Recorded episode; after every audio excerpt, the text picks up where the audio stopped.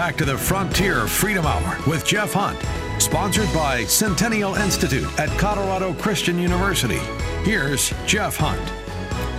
Friends, I want to wish you a very happy Easter weekend on this very special edition of the Frontier Freedom Hour. This conversation is going to go to the very end, so I want to start with my thank yous. Thank you to Michael Geronimo Arpaio. Always a gift to be able to work with him. Happy Easter, my brother. And my sister, Jamie Erker, Communications Director of the Centennial Institute. Thank you. Happy Easter to you as well. All right. Dr. David Kotter, the Dean of the School of Theology and Professor of New Testament Studies at Colorado Christian University. So, Dean Kotter, let's talk about the resurrection. Jesus suffered a horrible death.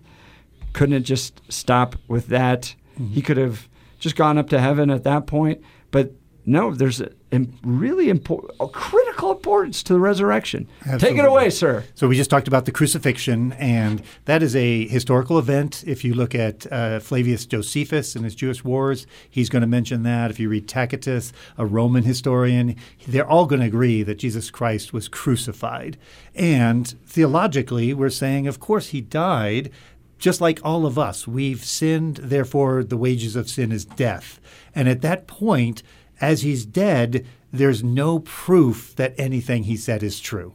The proof comes that he's predicted his resurrection, that he is without sin, therefore death has no hold on him. Mm-hmm. And if death has no hold on him, then in our forgiveness through the cross, death has no hold on us.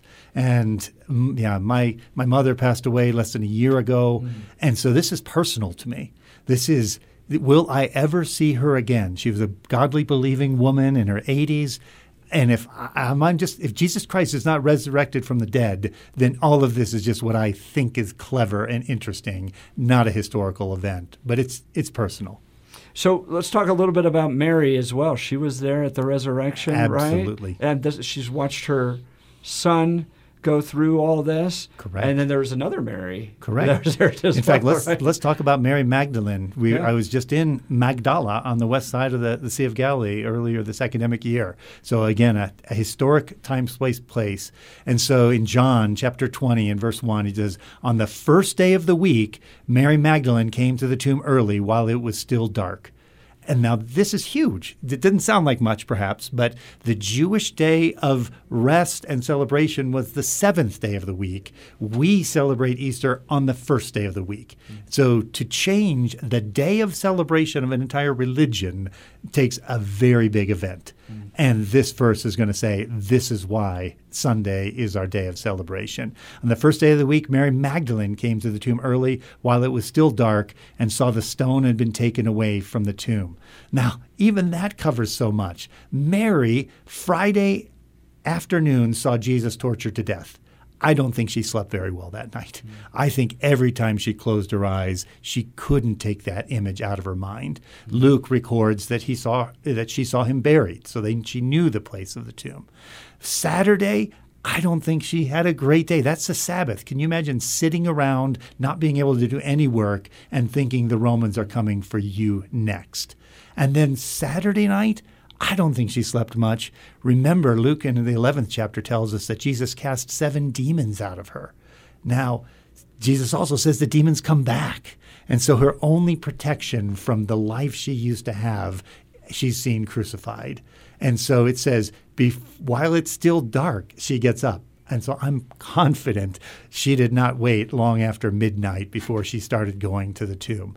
Now, if you if you go to Bethany on the far side of the Mount of Olives, you have to go down the Kidron Valley, up the Mount of Mount, Mount Zion, around the Praetorian Fortress to the west side of the ancient city. It's about five kilometers. Hmm. She's walking this in sandals in the dark. And I think this is a terrible five kilometers for her, knowing that she's going to see the tomb. She doesn't know how she's going to get the stone off, and she's expecting to find a three day old corpse that she dearly loves.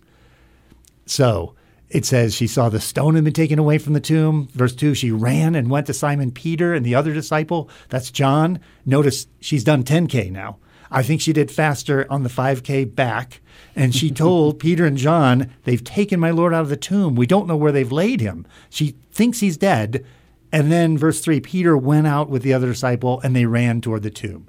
And it doesn't say here in my biblical text, but I can imagine Mary is running after them saying, You jerks, wait for me. She's got five kilometers to go back, right? Three miles to go back to the tomb. And then it says, when the two disciples, Peter and John, got there, they stooped and looked in and he saw the linen cloths lying there. And Simon Peter came and he saw the linen cloths and the face cloth, which had been on Jesus' head, folded up in a place by itself. And this was the a significant piece of evidence. These are eyewitness testimony. It's written in Greek. They said this was not a tomb robbery. The most valuable thing in this tomb was the spices and the linens, not the body of, of a dead Palestinian. But what's still there is the valuable stuff, and it's folded up I'm going to argue Jesus made the bed.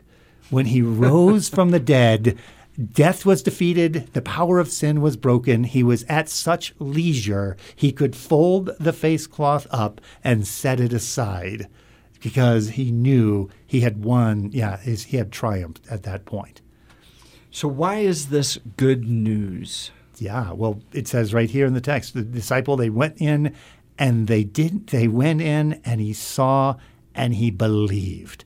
So this is the proof, not that Jesus' was, body was stolen, but that he was raised from the dead by the Father. This is the proof that the atonement worked, mm-hmm. that our sins were forgiven, that Jesus had never sinned, his sacrifice was acceptable to the Father.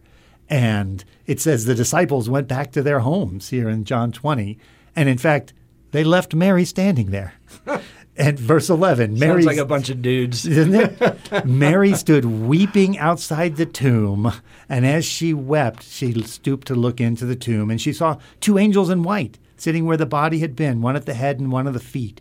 And this is to remind us of the Ark of the Covenant, where the two angels ah. are, are arched over the holy place, the place of atonement, because in this tomb is where the ultimate atonement, forgiveness, took place. And they said to her, Woman, why are you weeping? And Jamie has been here very quiet, but if I asked her, would you punch an angel in the throat if they asked you a question like that? I'm sure she would say yes. Yes. and he says, and she said, They've taken my Lord away. I don't know where they've laid him. But it turns out Jesus comes up to her and he says, Mary. And she knows his voice and she says, Teacher. And then he says, "Go tell, go tell your brothers this." And she ran, and notice that's her 15th to 20th kilometer of her run for the day. She's 20k into the day. I'm going to argue her fourth split time was the fastest, and she found the disciples. And it says here in the text, "I have seen the Lord." Wow! And that changed everything for her, for the disciples and for us, for everybody who puts their trust in Jesus Christ. We've seen the Lord. Hmm. I think uh, I, I, I've experienced this as I've gotten older, and you've watched your friends and family members suffer and die. Hmm. Right? I just had a friend recently die of cancer, 45 years old, left a family of four behind, and and there's so much pain in this world. I think when you're younger, you're kind of, you know, maybe protected from it a little bit, but as you get older, you become very aware. And you long in your heart for a time when this there will be no more of this, mm-hmm. right? And so this is kind of a picture of not just what Christ was able to achieve and uh, what God did, uh, but it's it's a picture of our future too, right? I'm not in perfect health. I'm sure a lot of people listening are not in perfect health as as well, but but there's a there's there's a promise in this to us, right? Absolutely. This same Jesus, John, the the same apostle who was there at the tomb, writes in the Revelation in the 21st chapter. He says, "Behold, the dwelling place of God is with man." He'll dwell with them. He'll wipe away every tear from their eyes, and death shall be no more. Neither shall there be mourning, nor crying, nor pain any more, for the former things have passed away. And this is the, the Word of God, so it's true, it's the Bible. But he goes on, he says, He was seated on the throne said, I'm making all things new. Write this down, for these words are trustworthy and true. And in fact, I'm going to be reading this to uh, some Colorado Christian University students tonight. Uh, we have a talk on holy health, and I'm going to do a survey of perfect health from the garden where there is no death to where there is death and pain and suffering that you described to the very end of this. And then my wife, the lovely Miss Rachel, he's a nursing instructor at CCU, is going to talk about practical helps. But this is just you said, does this make a difference? Yeah, this is woven into the fabric of who we are as faculty at CCU, as students at CCU, because we believe these words are trustworthy and true. All right, we've got about one minute left. What's your Easter Sunday message to our listeners? There's a lot to celebrate this Easter. That through the death of Jesus Christ, forgiveness for our sins, not our brokenness, not our disorderliness, but our sinfulness, for those who who admit and confess their sinfulness, trust in Jesus Christ, forgiveness is possible, and eternal life with Him. And that's what we're going to be celebrating this, this Sunday with the resurrection. It's a gift freely offered. And if you do not have a personal relationship with Jesus Christ, a personal relationship, so not just attending church, if church feels confusing to you, maybe you just go a few times a year, you feel like it's something important to do, but you don't just, it doesn't quite make sense. How does somebody have a personal relationship? Last last 15 seconds here. We we pray and say, God, I believe you're real. I know I'm a sinner. Forgive me. I accept the sacrifice of Jesus Christ, and I look forward to life with you. That's simple. My prayer was, Dear God, I want to party with you and not party without you.